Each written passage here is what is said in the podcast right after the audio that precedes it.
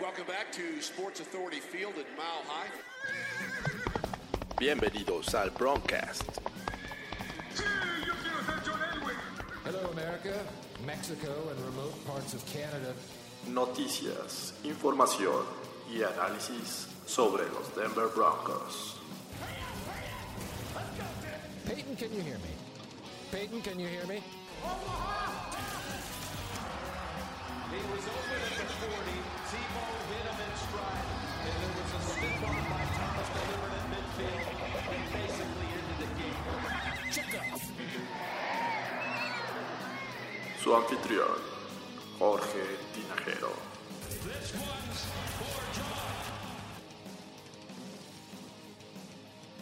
Hola amigos de Broncast, ánimo, todavía se puede. Ese puerco sigue volando, ¿Todavía sirve? ¿Todavía sirve? todavía sirve, a pesar de que los Broncos eh, volvieron a perder la semana 4 contra los Jaguars. eh, qué triste, yo sé, yo los entiendo. Eh, he estado ahí, bueno, estamos ahí de hecho, Sí. y, y bueno, vamos a, a tener un poquito de, de paciencia con este equipo que pues, la verdad eh, a todos nos ha deprimido. Pero pues antes de, de continuar, y esa voz que escucharon hace unos momentos es la de Fernando Pacheco. ¿Cómo estás, Fernando? ¿Cómo estás, George? Ya listo para analizar una semana más a los Broncos de Denver. Eh, no sé si listo, pero triste. Eso sí, Ah. seguro lo estoy. Sí, definitivo. Este equipo que, eh, recuerdan, hace una semana les dije que era una potencial victoria. Casi, casi lo aseguré. Bueno, sí lo aseguré. O sea, de hecho dije, no, es un juego ganable. Los Broncos juegan en casa. Los Jaguars vienen con un coreback que aunque hace mucho ruido y todos están a, la expectativa, no deja de ser novato.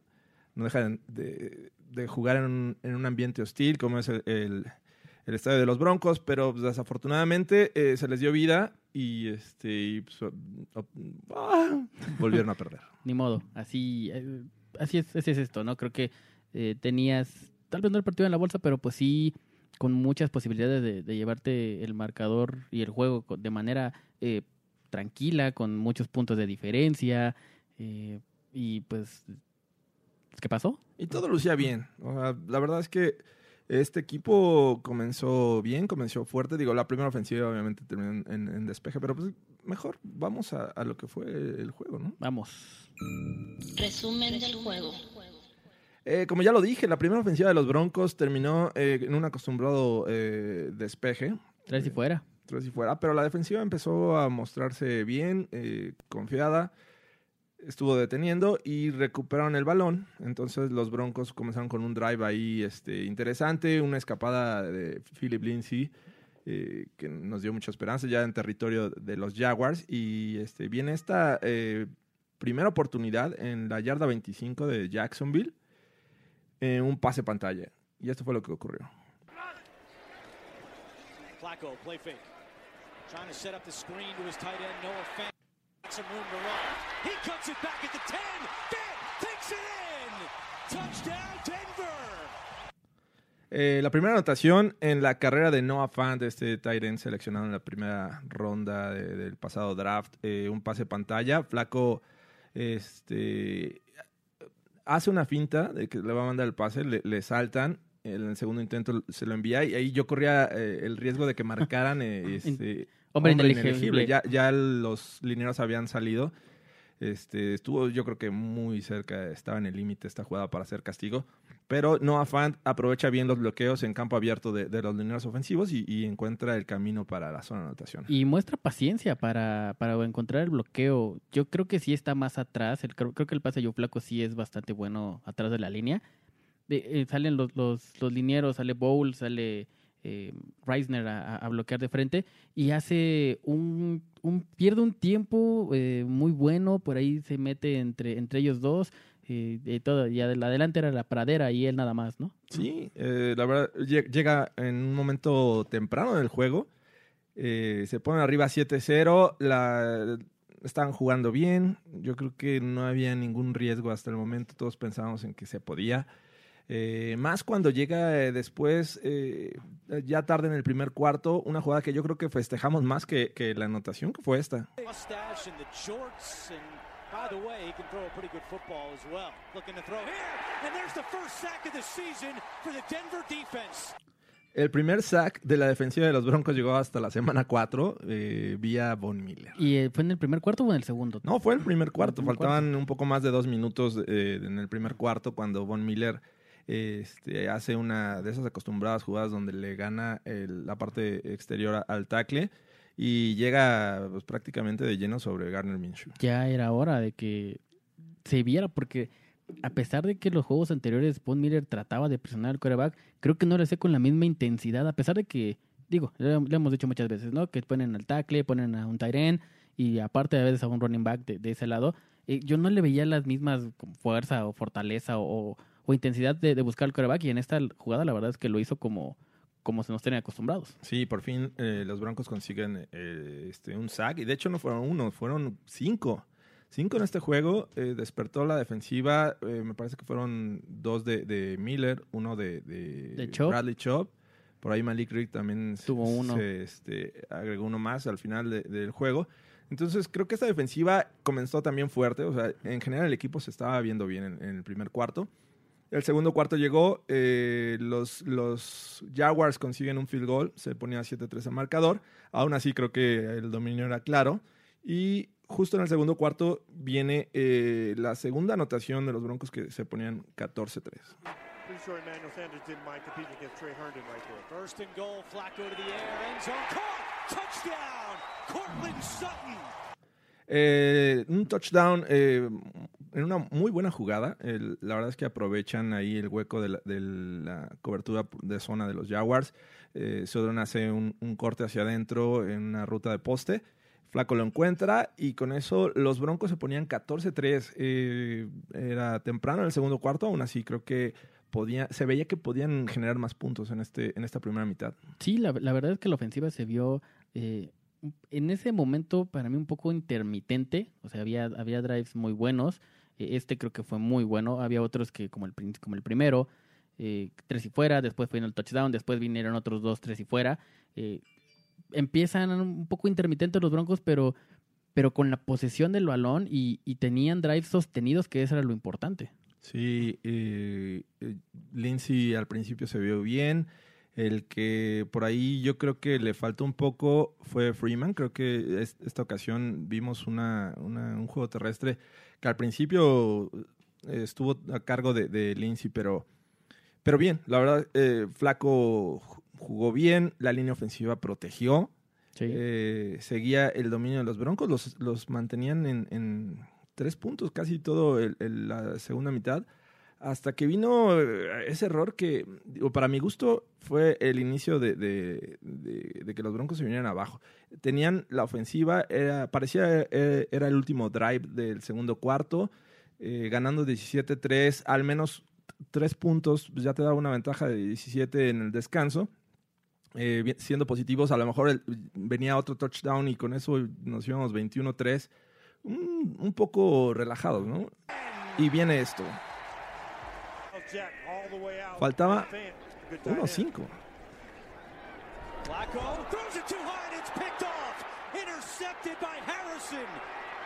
Harrison. Still on his feet. At midfield, Harrison still going. And Harrison finally taken down. Un, minuto cinco, cuando Flaco lanza un pase alto hacia Emmanuel Sanders, es interceptado por Harrison de los Jaguars. Eh, no solo lo intercepta, sino aparte lo devuelve y este, hasta territorio de los Broncos. de ahí se deriva una serie de jugadas en la que los Jaguars se acercan y este, consiguen el field goal que los deja 17-6. Sí, un pase muy, muy mal lanzado, muy arriba. Creo que es de los peores pases que le he visto a Joe Flaco en lo que va de la temporada. Y bueno, creo que no es justificación. Sí tiró el pase mal. Eh, sí, a raíz de eso vienen, vienen puntos de los, de los Jaguars. Pero yo creo que no es el culpable ni es eh, consecuencia de la derrota de los Broncos. Sí pesa. Sí fueron tres puntos que si los sumas al final del juego Al final fue la diferencia. fue la diferencia, sí, pero oye, tenías 11 puntos de ventaja Sí. y estabas dominando. Entonces, no, no, a mí no se me hace justo que, que o que critiquen tanto a Joe Flaco por una intercepción que, que se derivó en tres puntos, sí, pero bueno, entremos más adelante este, en, en detalle con, conforme vayamos analizando el juego, pero aún así no puedes perder un juego con 17 puntos, con 11 puntos de diferencia en el- en- a la mitad del juego cuando tu defensa está dominando de la manera que lo estaba haciendo. Jugando en casa. Exactamente. Sí, eh, estoy de acuerdo contigo. Digo, al final de cuentas, esos tres puntos fueron en diferencia, pero eh, habla de, de la incapacidad de ajustar, porque sin duda los Jaguars ajustaron, movieron sus piezas, eh, se volvieron efectivos en la segunda mitad tanto por tierra. Eh, Leonard Fournette tuvo un gran juego, más de 200 yardas por tierra. Los Broncos no tacleaban. No, no, o sea, se veía completamente otro equipo. Digo, eh, temprano, en, en, eh, más bien ya después en el tercer cuarto, eh, faltaban menos de cinco minutos y los Jaguars ya estaban en, en zona eh, de gol. Tercera y cinco, y viene esta jugada en la que parecía que ya lo tenían atrás de la línea. Eh, Garner Minshew se quita cuatro, me parece, cuatro tacleadas y tiene el tiempo para soltar el balón y encontrar a su running back en la zona de anotación y con eso eh, yo creo que más que acercarse ganan confianza Claro. este, este equipo rival. Esto fue lo que sucedió. Minshew hanging in there. Stays on his feet again, dancing around. Dodging tackles now. Throws end zone. Caught. Touchdown.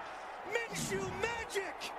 Minshew Magic. ¿qué tal? Eh, la verdad es que se vio muy bien. Eh, te digo, se quitó de 3 a 4 eh, tacleadas atrás de, de la línea. Eh, todavía se da el tiempo para encontrar a Armstead. Obviamente, con ese tiempo que, que ganó, eh, era obvio que iba a encontrar a alguien eh, solo.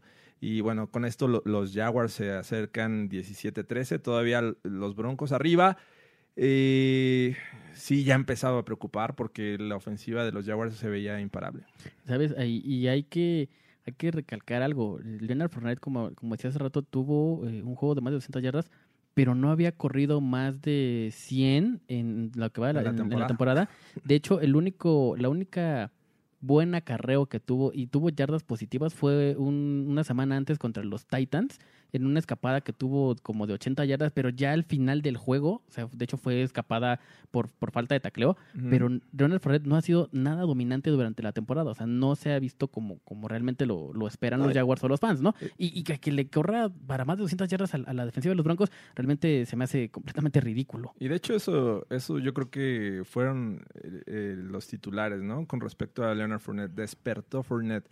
No había tenido una- un buen inicio de temporada. Este, había estado ahí eh, eh, ganando de, no sé, 40 a 60 yardas por juego. Eh, Combinadas en, por aire, ¿eh? O sea, ni siquiera, ni siquiera por tierra, combinadas. Entonces, la verdad es que los Broncos lo, lo hicieron lucir bien. Ese acarreo, creo que de más de 80 yardas, eh, infló obviamente eh, sus estadísticas finales. Pero pues los Broncos ya era un equipo de, de una ofensiva triste otra vez. eh, la defensiva, te digo, no tacleaba. eh, vuelven a estar eh, los Jaguars en, el, en el final del, tercer cuarto. Ni siquiera, ya quedaban menos de, cinco minutos cuando anotaron y vuelven a, a zona roja al final del tercer cuarto, cuando viene esta jugada de, de, de Gardner Minshew, que también es otra genialidad, hay que destacarlo, donde vuelven a anotar. Isaac Yadom has come in to replace Dawson in the secondary. Minshew wide open over the middle. O'Shaughnessy stretches, lunges, touchdown. Eh, aprovechan esa preocupación de los Broncos hacia Leonard Fournette, porque primero sale en movimiento un wide receiver eh, y hace eh, primero la finta hacia Leonard Fournette, ob- obviamente, no, primero hacia el wide receiver, perdón, hacia el lado izquierdo, eh, pero después hace la segunda finta como un pase lateral hacia Leonard Fournette. Obviamente los Broncos estaban enfocados ya en Fournette, les estaba haciendo mucho daño. Eh, se abre completamente el centro del campo y ahí encuentra a O'Shaughnessy, este tight end de los Jaguars, en el que se estira y consigue la anotación que le da la ventaja a los Jaguars. Fue una, una gran jugada, una gran llamada ofensiva por parte de Jacksonville. Y creo que aprovechan el hecho de que eh, Duke Dawson sale lastimado en una jugada anterior, que era el, el safety que estaba cubriendo a Karim Jackson, que no el que jugó- llegó de los Pats, ¿no? que llegó de los Pats, eh, no juega por lesión. Lo hizo, lo hizo muy bien, de hecho, Dawson. Creo que este no, no, se, no se notó eh, tanto la ausencia de Jackson. Digo, es fundamental Jackson en, en la defensiva de los Broncos, pero creo que eh, Dawson lo hace bien en este juego. Eh, sale y, y entra Isaac Yadom a cubrirlo. Y digo, no, no viene por ahí el, el, touchdown, no viene sobre su cobertura, pero eh, él se jala con precisamente con Leonard Fournette, dejando a Will Parks que, con el end y ahí es donde, donde viene el touchdown. Sí, y bueno, eh, con esto lo- los Jaguars se ponían eh, 20-17, le dan la vuelta. Eh, estaban arriba por tres puntos, todavía era un juego alcanzable. eh, pero en, la, en el cuarto cuarto, eh, los Jaguars hacen un drive también este, largo, consumidor de tiempo. Se, se gastaron siete minutos en ese drive, en el que consiguen al final otro field goal y se ponen a seis puntos. Todavía decías, bueno, son seis puntos, una anotación es posible.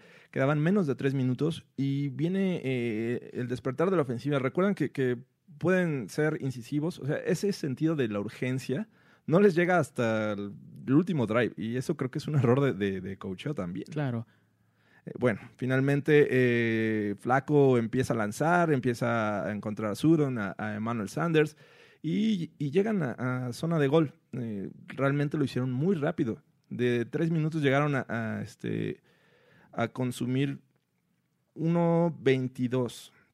Un minuto 22 segundos para eh, conseguir la anotación que les daba la, la ventaja.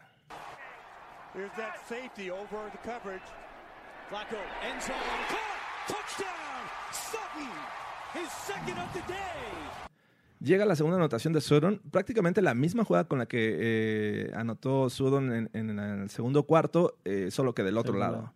Eh, Flaco lo encuentra, anotan y les deja un poco más de minuto y medio a los Jaguars. Que dices, por ahí escuchaba quejas de que, oye, es que le dejaron mucho tiempo, ¿por qué no acarrearon el balón? ¿Por qué no consumieron más?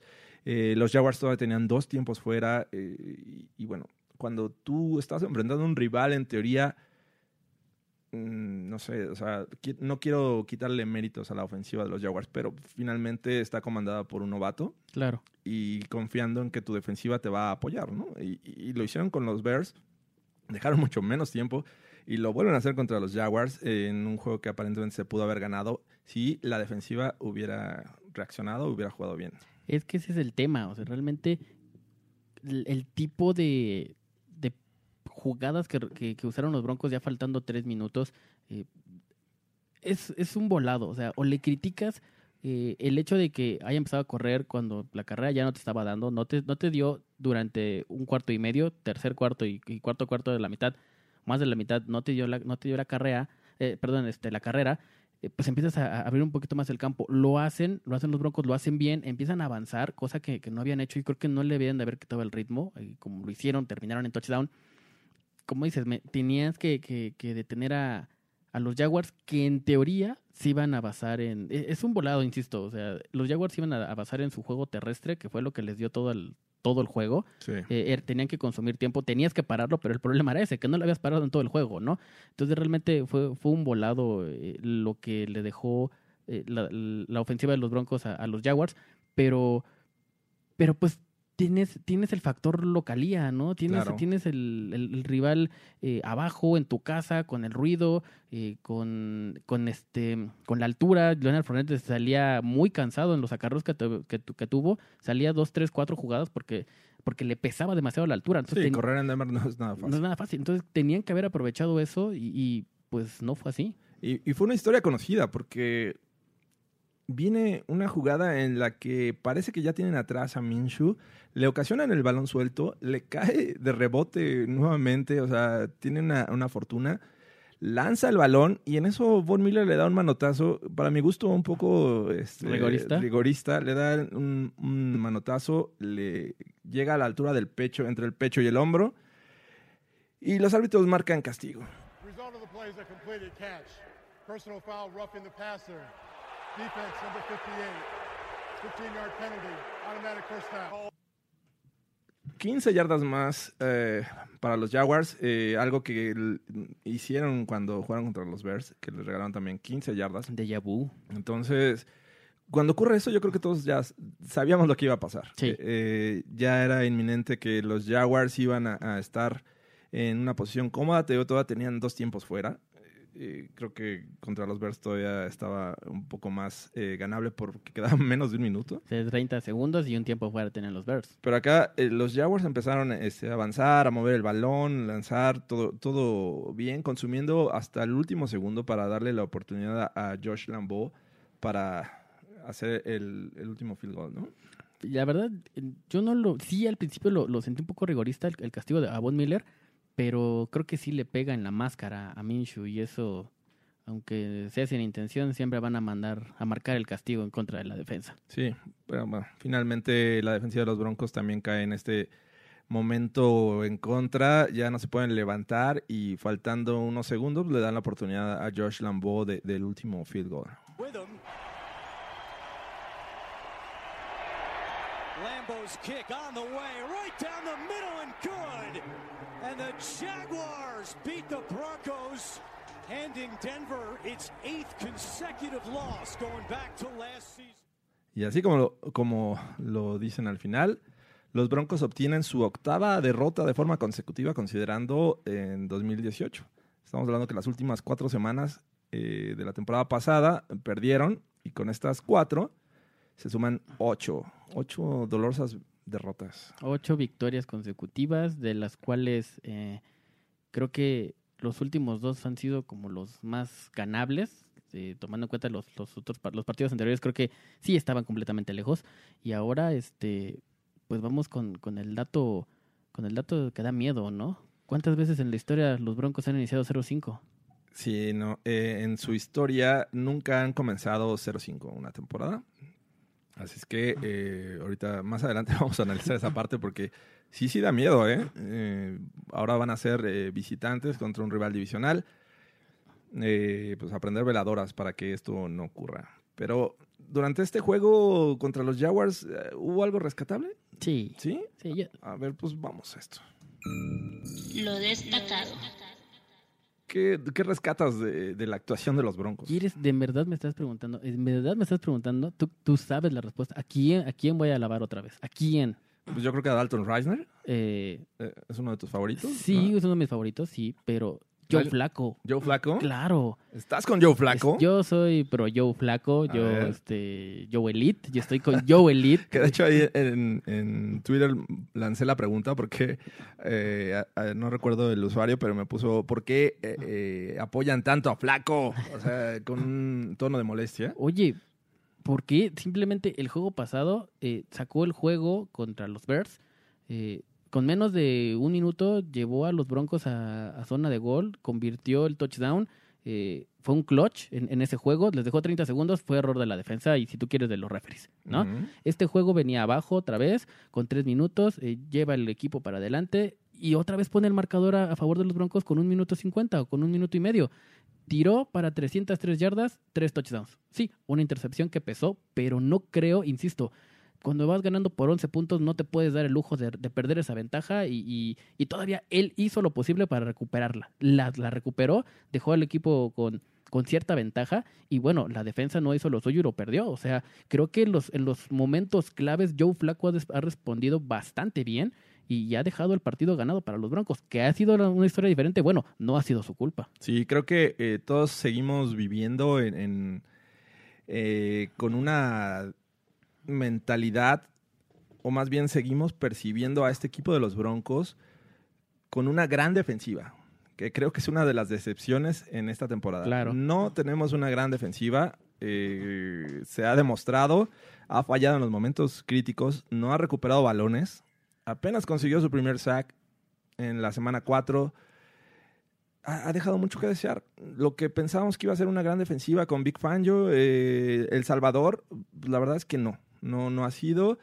Eh, la ofensiva ha tardado en carburar, pero finalmente ha conseguido puntos. Pero no ha tenido el apoyo de la defensiva. No, o sea, realmente eh, sí ha sido un poco de, mm, de blanco y negro la, la- ofensiva de los Broncos, porque tiene drives muy buenos, eh, como en Green Bay tuvo drives muy sostenidos de, de 8 minutos que, que terminaron en puntos, y, y hubo drives como en, contra Jacksonville que pues, eran tres y fuera, tres y fuera, tres y fuera, y no creo que mucho de, de los últimos, eh, todo el tercer cuarto y cuarto cuarto, los tres y fuera no fueron culpa de Joe Flaco. O sea, de hecho no tuvo ni tiempo para lanzar. Que la, que la línea ofensiva jugó bien, no hubo capturas de coreback, no hubo, no hubo castigos, de hecho. Eso también hay que destacar. Creo que los Broncos tuvieron tres castigos en todo el partido, como para 40 yardas nada más. Que eso habla, habla bastante bien del equipo, que mejoró en ese, en ese sentido. Pero tú no puedes culpar a Joe Flaco del mal manejo de la ofensiva cuando la- el equipo de enfrente te ajusta bastante bien y no te permite ganar yardas ni siquiera lanzar los pases. No son culpa de Joe Flaco. No. Pero, pero él, cuando tiene la oportunidad y, y neces- necesitas los puntos y, y que responda, lo hizo y, y le tuvo, tuvo a los Broncos con la victoria un minuto a un minuto del juego, de que Sí. se acaba el juego. Sí, yo también creo que Flaco no es el culpable. Eh, solo un comparativo, hace un año eh, Case Keenum lanzó hasta la semana 4 tres pases de touchdown. Todos ellos fueron eh, en la primera semana contra los Seahawks. Y había lanzado, me parece que cuatro intercepciones. Sí. Cinco- o sea, llevaba tres touchdowns y cuatro intercepciones hasta la semana 4. Este año eh, Joe Flaco ya lleva, eh, me parece que cinco, pases de touchdown y solamente tres intercepciones. Eh, digo, para que vayan viendo. Ahora, ¿qué les daría más confianza? Un, ¿Recuerdas el año pasado cuando necesitaban de un regreso contra los Chiefs en casa? Sí. Que dejó un pase largo, este, que pudo haber sido la, la diferencia en Ah, ese juego. claro, que voló a, a Demarius Thomas. Exacto. Eh, o sea, yo creo que con, con eh, no tendríamos la posibilidad de un regreso. Claro. Y Flaco está demostrando que sí está, eh, tiene o está haciendo ese buen coreback en, en situaciones críticas. Pero bueno, cada quien tiene su opinión, la respetamos. Eh, yo quisiera destacar eh, la actuación de la línea ofensiva. Me parece que nos alejamos de ahora de los pañuelos. Sí. Pero como platicaba hace, hace unos días con Ulises, eh, es- hay una buena analogía. Creo que es como si estuvieras en un, en un barco que se estuviera hundiendo y tapas un, un hoyo y de repente por el otro lado empieza a brotar agua. Entonces, lo tapas y brota agua por otro lado. Cada Sí. semana es un error diferente. Sí. O sea, ¿qué fue la semana 1? Problemas con la ofensiva, no carburaban, no, no hacían puntos. Ok. Semana 2 contra los Bears. Eh, los castigos. Eh, holdings de, de, De Garrett Bowles. de Garrett Bowles. Semana 3 contra los Packers. ¿Qué ocurrió? Eh, Balones perdidos. ¿Ok? Esta semana eh, se corrigen todos esos errores Y, te- y- y, y la, defensiva Te corren. eh, empieza a ser un hueco. Digo, hay que, hay que señalar, creo que no lo habíamos eh, hablado, eh, Josie Jules se lesiona o se resiente de la, lesión y a partir de ahí también se vuelve vulnerable esta defensiva.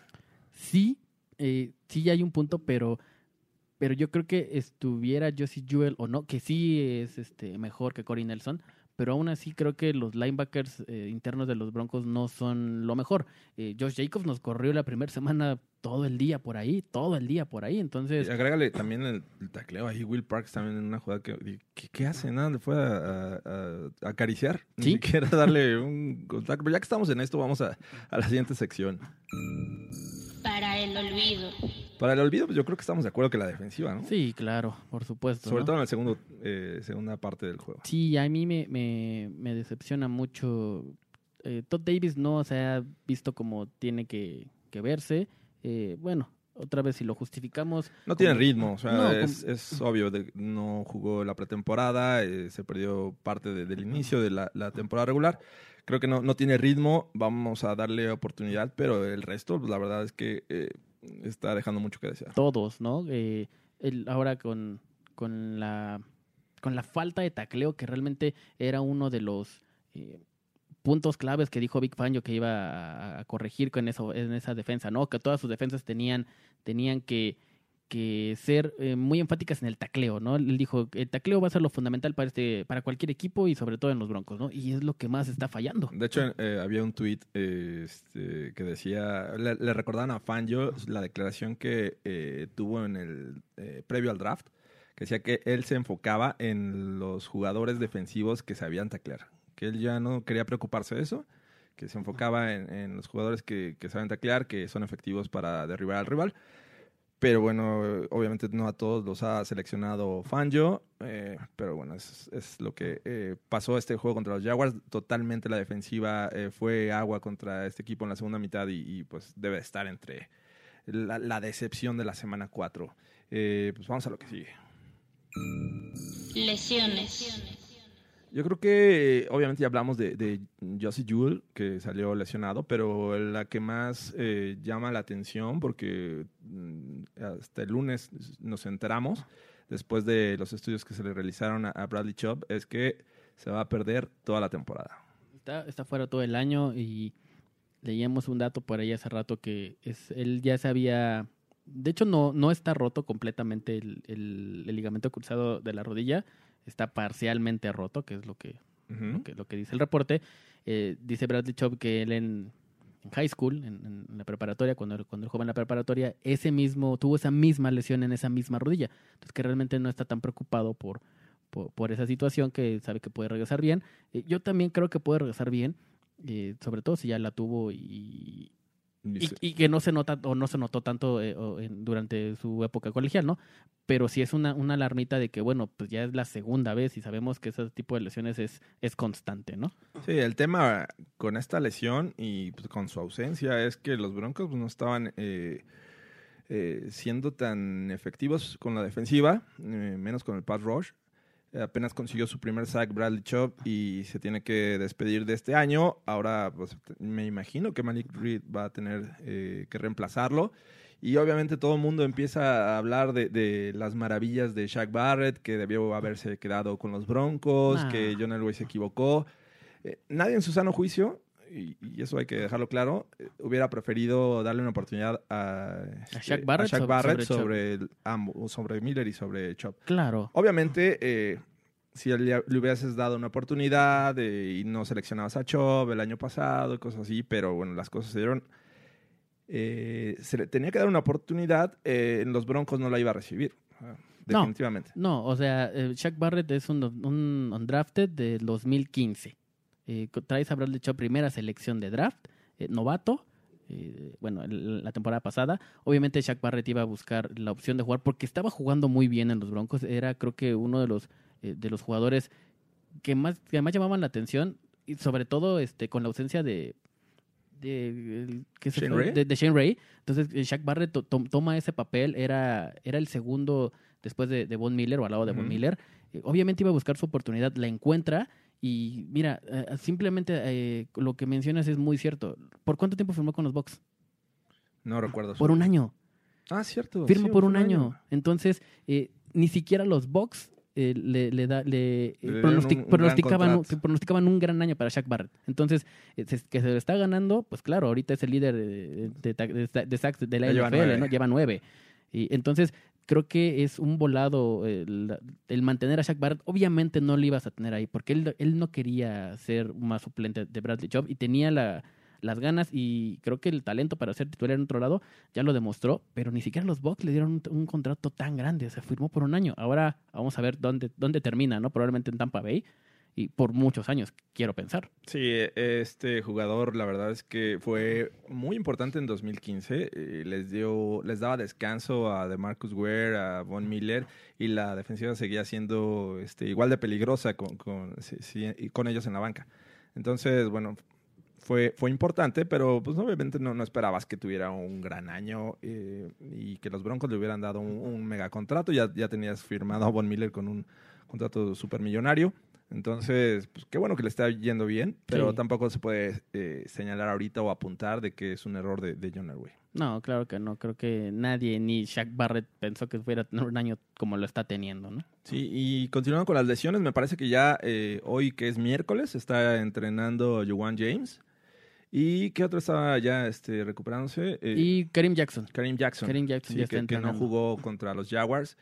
Eh, no quiero decir que, que hizo falta, pero estaba siendo importante en la defensiva de los Broncos. Vamos a, vamos a ver si ya juega contra los Chargers. Ojalá que sí. Eh, pues vamos a, la- a las noticias. Noticias. Noticias. Tenemos, eh, el día de ayer los Broncos trajeron al linebacker em, Jeremiah Atochu. Atochu, sí. Viene de, de, los, de los Kansas City Chiefs. Eh, un linebacker externo. Fue, fue seleccionado en la segunda ronda del draft del 2014 por los Chargers. De ahí pasa a, a los Chiefs. Eh, un jugador que creo que va a ser más eh, refresco para Malik Reed. Este, vamos a ver cómo, cómo se acomoda, sobre todo porque es su año de novato Malik Reed Ujú. es undrafted. Un, este, Atochu, bueno, viene ya probado, por decirlo de alguna manera. Entonces, pues vamos a ver qué, qué, qué- qué puede aportar a esta defensa que pues aunque estuviera Shaq Barrett, este, pero realmente creo que el- sobre todo el plan de juego eh, hay que, hay que como, hay que modificarlo. Y también trajeron de waivers, trajeron a, a un tackle izquierdo, se llama Calvin Anderson, viene de los- del practice squad de los Jets. Él fue Hookem. Hookem. Este, bueno, ni modo, pues al- a- a- ojalá, ojalá y funcione. Jugó en los Longhorns. ¿no? Jugó en los Longhorns. Ok. Este tackle izquierdo de los Longhorns fue titular los cuatro años que, que estuvo en el, en el colegial. Entonces, eh, pues creo que es, es buena, buena, mm, ¿cómo decirlo? Presión o, o- o que tenga competencia, sobre todo ahí con, con Garrett Bowles, ¿no? Vamos a ver cómo se desempeña ahí. Que, y de hecho lo activaron para el, para el, este, para el roster de los 53 este, jugadores. a- Ok, a- o sea, a va a estar activo. Calvin va a estar activo. Entonces, creo que es buen refresco para, para la línea ofensiva, que se está viendo mejor o, o hubo mejoría este partido, pero sí vamos a ver eh, si realmente ahí es la, la, la competencia directa con, con Garrett Bowles, que creo que estaría fantástico. Perfecto. Eh, y hay que tocar el tema, ¿no? Hay, hay ahorita rumores que si los Broncos tienen que pues, deshacerse de, ya jugadores, es decir, entrar en modo tanking, eh, y los titulares que tienen cierto nivel de interés o que causan mm, interés para varios equipos, eh, podrían ser una moneda de cambio para eh, obtener eh, selecciones para el próximo draft y así comenzar una, una, una reestructura de este equipo. ¿Cómo ves? No me gusta, la verdad creo que no, los Broncos no están en la posición para, para empezar a aplicar o, o hacer un tanking, o sea, eh, ahora vamos a pensar que los Broncos lo hicieran. Realmente, ¿qué jugadores son los que realmente estaría interesado algún otro equipo en, en seleccionar? Eh, Von Miller, Chris Harris, Y Emmanuel Sanders. Sanders. Ajá, Y de ahí- son los tres que suenan, ¿eh? Hasta este momento. y son los tres que suenan, pero realmente si te pones a ver el equipo de, de- de los Broncos, ¿qué otro jugador podría llamar la atención como para decir, eh, lo quito y es, eh, o es una superestrella? Ejemplo, eh, tú ves a, a Derek Wolf eh, que realmente pagan una segunda o tercera ronda de draft por él, o a un Adam Gotsis, o a un Shelby Harris. No, bueno, eh, considerando que fue segunda, ¿no? Derek Wolf, Derek Wolf fue segunda. no creo que, que vayan a dar una segunda. No, claro que no. O sea, realmente sí es un jugador que, que, que es clave. De hecho, jugó el, el juego pasado a pesar de tener una lesión en el tobillo. Lo hizo bastante bien. Eh, de Marcus Ware, de Marcus Walker, perdón, jugó el, el juego anterior. Tuvo muy buenos Lo resultados. hizo bien. Lo hizo bien de Marcus Walker. Creo que es eh, para mí es de las sorpresas de, de este cuarto de temporada. De Marcus Walker creo que ha, ha hecho ha hecho valer entre comillas su segunda selección de draft. Creo que le hace falta explotar. Eh, Creo que eh, es de los pocos que le ha caído bien el sistema de Big Fangio. Lo Sí, ha, lo se ha hecho bien. adaptado bien. Lo, lo ha hecho bien. Pero de ahí en fuera creo que los únicos jugadores que realmente podrían pesar eh, es Von Miller y es un jugador que tiene nueve años en la liga. Entonces, recuerden cuánto, cuántos años estuvo de Marcus Ware en los Broncos antes de llegar, de los Cowboys antes de llegar a los Broncos. 10, 12 años Más o menos, sí. y ya estaba como En las últimas. en las últimas, ¿no? ¿Cuánto tiempo le queda a Von Miller? ¿Cuánto vas a pagar tú por Von Miller? Ahorita, a su, a su- en su noveno año, ¿cuánto crees que valga Von Miller un- en, en- en el draft, en selección de draft? ¿Una primera ronda? ¿Realmente crees que alguien vaya a pagar una primera obviamente, ronda? obviamente van a, van a pedir una primera ronda, pero eh, me suena difícil. Tal vez dos segundas rondas o una segunda una y dos terceras, algo así. Puede Yo, ser. creo- yo esperaría por, por Von Miller si es que se da el caso. Eh, Manuel Sanders me parece que es un jugador que todavía le pueden sacar eh, jugo. Por ejemplo, los Pats lo buscaron hace unos años. Sí. De hecho, este, los Steelers no lo quisieron mandar allá, me parece. Y acabó con los Broncos. Y ahora, ¿cuántos años tiene Emmanuel Sanders en la liga? Tiene 10 años Emmanuel Sanders en la liga. Sí, a mí me preocupa ese último drive. Le, le mandan un pase y el tipo cae y parece que se vuelve a lesionar Sí, y se levanta y bueno, concluye eh, el drive, ¿no? Pero parecía que ya está otra vez tocado. eh, viene de esa lesión del, del talón. Eh, no sería mala idea deshacerse de, de Sanders antes de que te- se te truene. Te Yo creo que ya no hay, este, no, no le veo mucho futuro ni en los Broncos ni en la NFL. Me parece que pronto podría llegar el fin de su carrera. ¿cuántos años tiene Chris Harris en la liga? Ya es un veterano de muchos años. siete años en la liga. Entonces, tal vez él está un poco más em, en, en años y en aptitudes, tal vez de jugar otros cuatro años de, de gran nivel, probablemente un poco más. Es el de el que tiene menos años en la liga, pero es el jugador que tal vez menos contacto tiene físico. Eh, él es el que golpea, él es el que agrede, ¿no? No es, no es el que Sí. el que termina siendo golpeado, en este caso como Von Miller, ¿no? Que, que él recibe más golpes de, de un tackle, de un end, de, de un running back, eh, de los dos a uno, pues obviamente pesan, Ah, no se diga Manuel Sanders, ¿no? Sí tiene mucha habilidad y, y es muy elusivo, pero ya viene de una lesión en el talón de Aquiles, viene una lesión de la rodilla. Tal vez sí pensar en el tanking, eh, por lo menos en los Broncos no, sobre todo porque ¿qué te van a dar a cambio por estos tres jugadores que creo que son los que más podrían pesar en el equipo?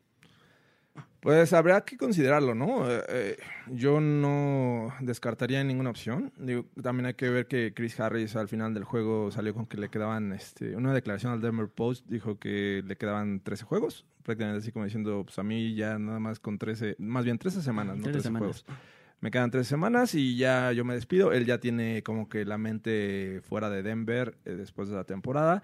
No sería mal sacarle aunque sea una cuarta ronda por Chris Harris y este y pues, ojalá y la aprovechen en el draft, pero no estaría mal, ¿eh? Eh, Un equipo que comienza 0-4, eh, lo vimos en el Monday Night, eh, tienen nulas prácticamente posibilidades de, de avanzar a playoffs. O sea, la temporada ya, ya está perdida para este, para este equipo. Sí, y eso creo que creo que eso sí es, es, importante. Hay que ver realmente dónde está parado el equipo porque han habido muchas declaraciones de varios equipos, digo, de, perdón, de varios jugadores en, en cuanto al equipo. Eh, ya mencionaste lo, lo que dijo Chris Harris de, de que le quedan tres semanas. Y terminando el juego de los Jaguars, eh, hubo una discusión entre no se sabe quiénes ni qué fue lo que se dijo, pero hubo varios gritos en el locker al final del juego contra los Jaguars. Y se le pregunta esto a Big Fangio, o este, oye, ¿qué, ¿qué opinas de que hubo jugadores molestos, con, hubo gritos, hubo discusiones en, en locker room? ¿Tu, tu coach qué opina? Y él dijo que eh, pues debe ser el calentura del juego, que deben estar compartiendo como opiniones de, de lo que pasó, pero realmente creo que eh, que te pase eso en el locker, que, que un capitán o un este o un referente del equipo como Chris Harris que empiece a decir que pues, yo ya no me, me desentiendo en poco tiempo, te habla de que tal vez el equipo de los Broncos está mal desde la cabeza hablando desde de, de, del cocheo y probablemente a Big Fangio ya se le salió el equipo de control. Podría ser. Y eso preocupa. O sea, eh, hace algunos meses eh, en el podcast de Primero y Diez eh, hablaba de que era una incógnita eh, Big Fangio. Sí ha sido coach por mucho tiempo en la NFL, pero no, pero siempre como coordinador defensivo o entrenador de linebackers, etcétera. Pero no había tenido la oportunidad de ser head coach. En el papel lucía como uno de los mejores prospectos este año para ser head coach, pero sin duda no tenía nada de experiencia.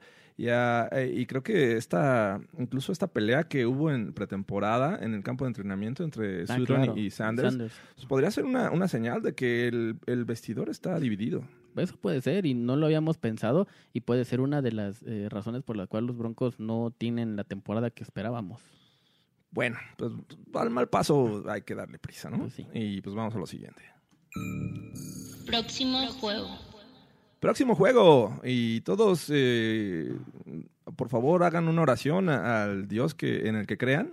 Sí. Porque eh, hay que evitar a toda costa el 0-5. Nunca, como ya lo mencionaba Fernando al principio de, de esta edición, nunca han iniciado 0-5 los Broncos en su historia. Ni en Salvan- la- sálvanos, Superman, por ni, favor. ni en aquellas épocas de, de cuando jugaban de café y color mostaza, con las medias Ah, sí, feas. claro. Eh, nunca, nunca en su historia han empezado 0-5 y ahora van a tener que enfrentar a los Chargers este domingo en punto de las 3 de la tarde con 5 minutos hora del centro de México. Este, este, esta rivalidad eh, divisional la va ganando los Broncos. Llevan 64 victorias, 51 derrotas y solamente ha habido un empate entre ellos. Pero los Chargers han ganado dos de los últimos tres juegos.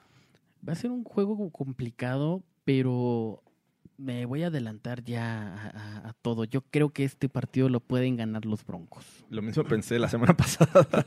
No, no quiero desilusionarte, pero yo creía que, por ser en casa, por ser contra los Jaguars, que ya lo expliqué, podían ganarlo. La verdad es que ahorita yo perdí toda esperanza con los Broncos. Eh, entiendo que sean los Chargers. De hecho, la, la temporada pasada los Broncos le ganaron a los Chargers 23-22. Y en Los Ángeles, y creo que Exacto. perdieron en casa. Este Exacto, juego se, dividieron eh, este, los juegos, pero la última ocasión que se enfrentaron en Los Ángeles, los Broncos ganaron. Yo creo que este partido es mm, el juego en el que realmente van a, a aterrizar a los Chargers, porque, porque los Chargers no es un equipo que, que o no espera, o, o como, como se esperaba, ¿no? Tan, tan dominante, tan, tan efectivo, sobre todo defensivamente. Creo que ha tenido muchas oportunidades que, que han, que han desperdiciado los Chargers. Creo que los Broncos lo pueden aprovechar. Y si, si, aprovechan, si aprovechan las oportunidades que, que, que los Chargers pueden dar en, en varios aspectos, sobre todo defensivamente, creo que los Broncos se pueden llevar el juego y, y yo, yo creo que van a ganar, de verdad. Ya he sido muy pesimista estas últimas semanas, pero creo que este juego lo pueden ganar. Quisiera entrar eh, en el modo confianza en el que estás tú. Eh, desafortunadamente no puedo. O sea, aunque los Chargers han decepcionado también, no han comenzado como todos esperábamos. Eh, apenas le ganaron la semana 1 en casa a los Colts. Colts. De ahí este, han ido a perder a, a Detroit y este y no recuerdo el otro contra el que perdieron, pero la semana pasada le ganan a los Dolphins, un equipo que comienza ganándoles Sí. y después, bueno, ya rec- recuperan la ventaja. El tema es que, eh, además de, de que recuperan la ventaja de la semana pasada, recuperan a Melvin Gordon, eh, un jugador que este, podría causarle mucho, mucho daño a esta defensiva. Ya lo vimos lo que, lo que hizo Leonard Fournette la semana pasada. Y ahora si le metes a Eckler, le metes a Melvin Gordon, la verdad es que eh, amplías las posibilidades de que este equipo te, te pueda dominar tanto por tierra como controlar el reloj. Fíjate que yo no creo que, que juegue tanto Melvin Gordon, por eso le doy un poco más de ventaja a, los Broncos. Eh, recordemos cuando, cuando Zeke salió de su, de su holdout, vino a jugar con, con lo- con los Cowboys, tuvo como 10 acarreos nada más en, en, en ese juego que regresó. Yo espero algo más o menos con Melvin Gordon. No creo que venga en un, en un ritmo como para jugar eh, la mitad de los snaps con, con Eckler, sobre todo porque porque el, el- otro el otro running back viene viene muy enrachado, viene bastante bien, tu- tuvo un juego muy bueno la semana pasada. Entonces yo creo que eh, el juego se va a basar en, en Eckler y, y sí va a jugar Melvin Gordon, pero no creo que los snaps que se tienen pronosticados y, y creo que, que ahí es donde pueden aprovechar un poco más los Broncos, eh, la ausencia de, de Melvin Gordon. Creo que todavía no va a jugar al 100. Uh, pues lo que juegue, ¿eh? la verdad es que aún con Eckler creo, creo que veo a una este un juego terrestre que podría ser incisivo contra esta defensiva. Ahora, ya no tenemos a, a Bradley Chubb, va a estar Von Miller, la defensiva únicamente se tiene que preocupar de un lado, Sí. el otro, hasta poniendo un, un tight end podrían eh, ser efectivos. Digo, no quiero demeritar el trabajo de, de Malik Reed, pero pues, la verdad es que no es para preocuparse. Eh, pero del otro lado, yo creo que la defensiva de los Chargers tampoco ha sido esa gran defensiva. Parece por ahí este Ingram no va a jugar, Melvin Ingram. Melvin Ingram. Eh, eh, tampoco han sido una máquina presionando al coreback. Entonces, tal vez sea un juego de, muchos puntos. O sea, sí esperaría que los Broncos por fin despertaran a la ofensiva y rebasaran, digo, el año, la, año, la semana pasada, rebasaron la marca de las 16 puntos que no habían este, logrado en las primeras tres semanas. Ahora yo creo que pueden rebasar la marca de los 27. Sí, yo creo que va a ser un juego de, de puntos bastantes y, y creo que, que los Broncos pueden tomar ventaja, sobre todo porque han tenido ofensivas bastante largas los últimos, las últimas semanas. Tuvieron una muy buena con, con los Packers hace, la semana pasada, eh, tuvieron, o dos muy buenas con los Packers la semana pasada, tuvieron varias este, con, con los Jaguars. Entonces creo que, creo que puede ser un equipo que puede mantener una ofensa o una ofensiva soste- sostenida eh, lo mejor que tienen los, los Chargers en este momento es, es la, la ofensiva y el juego terrestre. Entonces, si tú mantienes a Philip Rivers y a Eckler fuera del campo, creo que es eh, ahí donde puede venir que los Broncos lleven, se lleven la victoria. Mira, si juega Karim Jackson, eh, me parece que puede ser un juego cerrado. Eh, cerrado no en cuanto a pocos puntos, sino a este, poca la diferencia entre eh, ambos equipos en el marcador. Ah, quisiera entrar en tu confianza, pero eh, yo no me parece que por primera vez en la historia vamos a ver un equipo de 0-5 en Denver y eso me da mucha tristeza. La verdad, no parece, pero me da mucha tristeza. no, no, yo, yo te- yo te veo muy agarrado, muy, muy tranquilo tomando una cerveza en este momento. No, no, no, es, es que ya tomo porque la verdad es que estoy muy triste. Sí, la verdad es que eh, es un equipo que, híjole, no, hombre. Se nos hunde el barco, Fernando. Ahora sí se nos hunde el barco. ¿Realmente tú pensabas que podíamos iniciar 0-4? ¿O 0-5? 0-5 no. No, me parece que, aunque difícil, se podría haber ganado en Oakland contra los Raiders y contra los Jaguars. No sé, eh, digo, en el, en el momento que iniciaba la temporada, no creía que se le pudiera ganar a, a los Bears porque era un equipo de playoffs y su defensiva es muy buena, etcétera, pero se les jugó de tú por tú Sí. y estuvieron a punto de, de ganarles el juego. Sin embargo, una, una temporada de cero victorias en el primer cuarto de la temporada no la veía venir, por muy mal que fuera el equipo. O sea, sí, realmente estoy muy sorprendido, muy decepcionado. Eh, ya también algunos están pidiendo la cabeza de John Elway. Eh, eh, no tengo ahorita argumentos para decirle, este, este año eh, lo va a rescatar, creo que no. Creo que lo mejor es darle la oportunidad de, de ver qué hace en este mes. Recuerden, el 29 de octubre es el- la fecha límite para eh, hacer cualquier cambio entre equipos. Así es que eh, vamos a estar muy atentos y, y de cerca con este tema porque podríamos ver ahí la salida de, de alguno o, o a más de uno Más de uno. de- del equipo de los Broncos.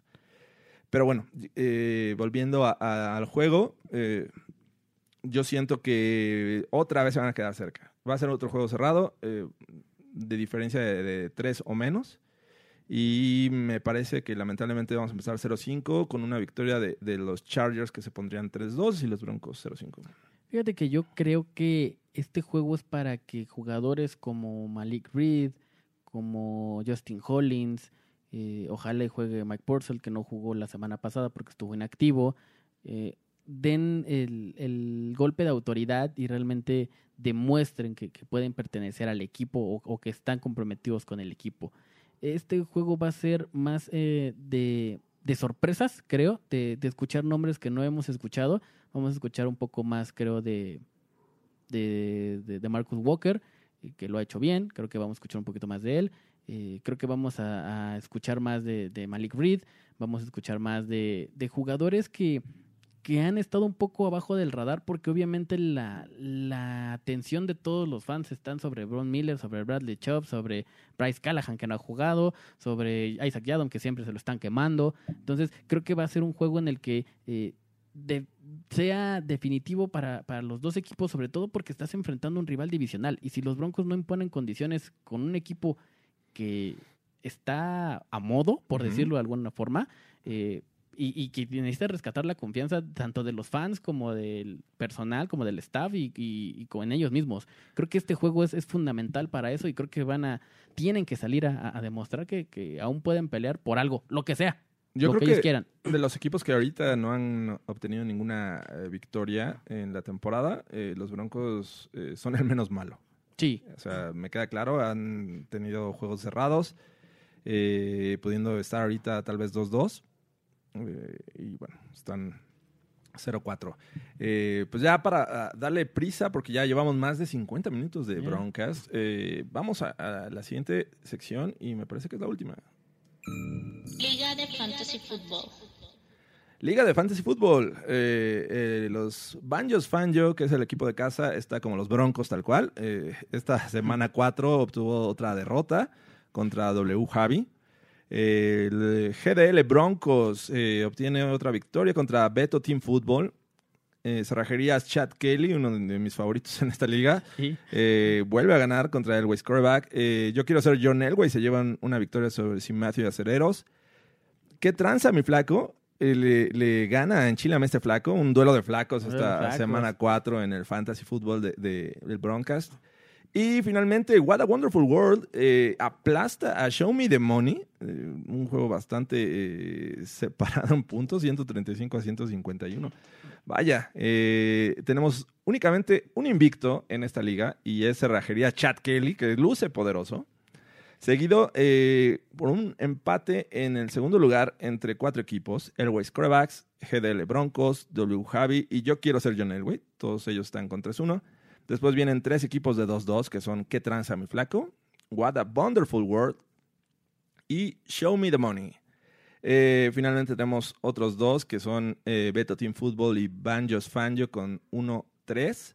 Y en el sótano tenemos a Enchila Mestre Flaco y a Simartio Acereros con cero victorias en el año. Pues ojalá ya, ya hay que echarle ganas, ¿no? Ya este, con 1-3 yo creo que todavía la esperanza eh, no está perdida. Vamos a, vamos a ver qué pasa en las siguientes semanas. Eh, eh, y ya para finalizar, vamos a, a las preguntas de, de los fans. Esta ocasión grabamos un poco más temprano de lo habitual, así es que vamos a ver si, si tenemos suficientes. Preguntas de los fans. ¿Tienes algunas preguntas? Sí, tengo varias, fíjate. Venga. Estuvo, estuvo un poquito movido a pesar de que estamos grabando temprano. Eh, me dice The Real Rings. ¿Qué opináis del rumor de que están buscando un trade por Emmanuel Sanders? Bueno, lo comentamos, ¿no? Sí, lo comentamos. Creo que hasta el momento no hay que creer más que que John Elway creo que no, no, no va este, a hacer ningún movimiento acelerado, lo va a pensar. Dicen por ahí que está recibiendo ofertas, eh, no necesariamente por recibirlas quiere decir que sea un cambio inminente. Yo no estaría este, sorprendido si lo hace y tampoco estaría en, contra de esa decisión. Si lo hace, creo que bien. Esta temporada para mí ya está perdida y yo creo que John Elway ya lo sabe. Sí, creo que también eh, sería duro perder a Emmanuel Sanders, sí, pero pues allá atrás creo que desde hace dos temporadas pensabas que el sustituto es, es Cortland Sutton como wide receiver uno de los Broncos y creo que ese va a ser el, el futuro de... Sí, eh, o sea, entiendo esa parte de, nostalgia y apoyar al equipo y enamorarse de, un jugador. Eh, actualmente muy pocos jugadores se, se, mantienen con un mismo equipo. Hay que verlo como un negocio. Eh, llegó a aportar a Emmanuel Sanders eh, fue parte también de ese equipo de, del Super Bowl 50 y pues prácticamente si se va dejaría a Von Miller, ¿no? Como casi el único que queda de, de aquel de, Super Bowl. de aquel Super Bowl tal vez como titulares sí, había... Chris Harris, bueno, también. Bueno, estaba Chris Harris, estaba eh, Conor McGovern también, estaba... mm, creo que ya. sí, no, no si hay lo vemos muchos. así, este, creo que no hay muchos. Eh, a otra, dice mm, David, arroba DCGTZ, dice, comentario. El manejo del reloj en ocasiones, el manejo del reloj es en ocasiones tan determinante como tener un buen pateador. Los dos, los partidos 2 y 4 de la temporada se pudieron ganar con un buen manejo de reloj. ¿Qué creen? Sí, es- eh, estoy de acuerdo con, tu comentario. O sea, me parece que hay que manejar bien el balón. Eh, sin embargo, con una ofensiva que no te estaba generando puntos, que no te estaba generando yardas, eh, lo único que quieres es conseguir eh, este, esa anotación que te va a dar la diferencia Sí. y mantener el juego ganado con una buena defensiva, una buena actuación de la defensiva. Entiendo que ahí eh, a lo mejor se pudo haber acarreado el balón, pero ah, estábamos hablando también de que no estaban siendo efectivos por tierra. O sea, en la primera mitad fue una historia, en la segunda fue otra. Completamente. Entonces, eh, de no haber anotado puntos, estaríamos todos criticando que, que esta ofensiva sería muy triste. Entiendo Exacto. esa parte, pero hay que ponerlo este, en la dimensión real. Se necesitaban los puntos, se necesitaban ya. Y la ofensiva no te estaba generando. eh, había que hacer cosas diferentes, las hicieron. Fueron realmente rápidos en conseguir esos puntos y desafortunadamente eh, se vivió la misma historia contra los Bears. Sí, creo que coincido. Lo, lo comentamos hace rato. la ofensiva hizo lo suyo. Ahora eh, creo que es parte de la defensa cerrar los juegos, ¿no? Que es eh, eh, la, era la carta fuerte de los Broncos y hay que seguirlo Sí, demostrando. así es. Eh, Chuy Cantú, eh, proyectando un récord, fíjate, proyectando un récord de 0-8 o 1-7. ¿Creen que juegue Drew Lock en la semana 9? A pesar de que Joe Flaco no sea el problema, pero con la urgencia del equipo para encontrar un quarterback franquicia. No, no creo, ¿eh? Yo al menos no le daría la oportunidad a Locke este año. Eh, ya hablamos, Flaco no es el, tema principal. Este, y todo pasa del lado de la defensiva en este momento. Me parece que la defensiva y muchos errores que se han cometido eh, son los culpables. Yo, yo también creo que eh, antes de la semana 10, eh, la única potencial victoria que veo es contra los Titans. Y eso está en veremos. Te veremos.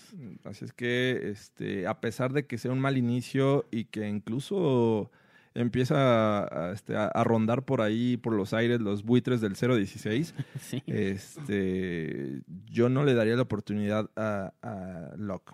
No, yo tampoco, de momento no. Eh, Eduardo Fernández, independientemente del récord negativo esta temporada, ¿ven con más condiciones, ven con más condiciones que pueda triunfar a futuro Big Fangio o le aseguran un igual, un récord igual que a Vance Joseph?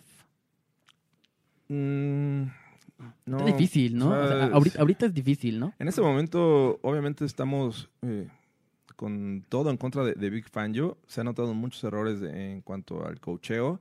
tanto de él como de sus coordinadores, han fallado, han tardado en ajustar eh, y creo que la, la, inexperiencia se les ha notado. Aún así, no creo que sea un one and done. Me parece que hay que darle un año más para ver si ya con las piezas este, que él necesita, porque pues, finalmente llegó a un equipo con, con jugadores ya, este, armados. armados sí. Y pues hay que, hay que esperar. Yo también creo que, que, hay, que hay que ser pacientes con, con Big Fan, aunque no la tenemos en este momento. Eh, Luis Leal, si hay tres, si hay tres jugadores claves para la próxima campaña que no cambiaría por picks del draft para mejorar el equipo. ¿Cuáles serían? Si hay tres. Es, ah, si hubiera tres jugadores. Es, que no hay signos de, de, interrogación. Dice: Si hay tres jugadores claves para la próxima campaña que no cambiaría por picks de draft para mejorar el equipo, ¿cuáles serían? Yo excluiría a Von Miller, Bradley Chop. Y de esos tres, ¿por qué no, ve, ¿por qué no veo un escenario donde los Broncos lo cambien? Es que no tiene signos como de admiración. Pero bueno, eh, creo que está hablando de los tres jugadores claves para, de los Broncos y, que algo que buscar en el próximo draft. Me parece que eh, ofensivamente Cortland Sutton ha hecho una, una excelente mancuerna con Flaco. este, sí ha tenido un buen juego Emmanuel Sanders, pero la mayoría de las veces Sutton es el, el hombre que los salva de situaciones críticas. Me parece que esa pareja habría que conservarla al menos un año más.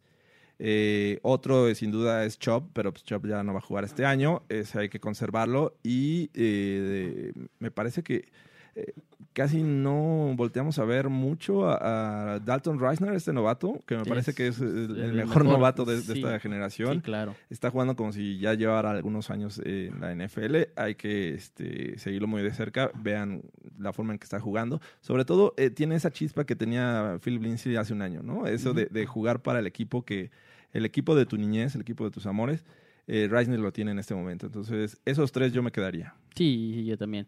Y este para finalizar, pues Maffer nos pide un saludo, entonces ahí, un saludo a, a, Maffer. Y ya por último, eh, Tony Aguilar pregunta, eh, a pensar en el draft, eh, pregunta más bien, ¿hay algún middle linebacker para este tejer en mira con un pick alto o debería ser prioridad otra posición. Ah, sí, yo sé, es muy temprano para hablar del draft, pero por ahí estaba, este, bueno, primero hay que saber quién de junior podría saltar al draft, eso todo, se tarda en, en, saber. saber. Pero Dylan Moses de Alabama creo que se lesionó eh, este, hace poco, entonces no lo veo entrando al draft, pero por ahí está Ivan Weaver de California o Troy Dye de Oregon. Todavía falta mucho camino para hablar del draft, pero este, y sin duda también para saber si van a ir por un middle linebacker en la primera ronda. Hay que esperar. Sí. Hay que ser pacientes. Yo entiendo que el 04 nos pone en modo draft, pero hay que ser pacientes. Y creo que esto es todo en, el Broncas. Eh, eh, ya no hay más preguntas, ¿verdad? No, nada más. Bueno, pues muchas gracias, Fernando. Gracias, Una, una edición más del Broncas. ¿Cómo te encontramos en redes eh, sociales? Por ahí nos encuentran como arroba ferpacheco43. Si están en contra de que yo esté a favor de yo flaco, díganmelo, díganmelo. Me gusta, me gusta la interacción, pero pero saben que eh, lo que está padre es que no tienen hate. Que, o sea, bueno, sí, pero, pero vamos a, discutirlo eh, con argumentos, vaya, claro. Para que, para que no, no se salga de control esto. La verdad es que cada quien tiene su, su favorito y, de momento el es Joe Flaco. Sí, en Twitter eh, me encuentran como Jorge Tinajero E, donde yo hice una, una, pregunta sobre Joe Flaco y el 60% dijo que estaba a favor de, de, Flaco, ¿no? Entonces, no es mucha la diferencia, pero pues hay, hay mayoría. Eh, muchas gracias. Eh, esto fue el Broncast. Y ánimo, vamos a evitar ese 0-5. Oye, George, pero este, por ahí me dijiste que nos íbamos a ir este, tristes, ¿no? El día Cierto, de hoy. es que, eh, bueno, porque José José se nos fue el, fin de semana, un día antes de que jugaran los Broncos contra. entonces, este. Contra este. Contra los Jaguars. pues vamos a dedicar una canción que, ejemplifica perfecto a la afición de, de los Broncos. Y esto es... Me basta con un poco de tu amor. Ay, con un poco de tu amor, Broncos. El que tengas escondido, el que nadie haya querido, que a mí no me importa, no. No me importa. Me basta con un juego, por favor. Con una victoria, por favor. Pues muchas gracias. Ojalá y este final lo escuchen con una cubita al lado. Por favor, ¿no? Hasta la próxima. Bye, amigos.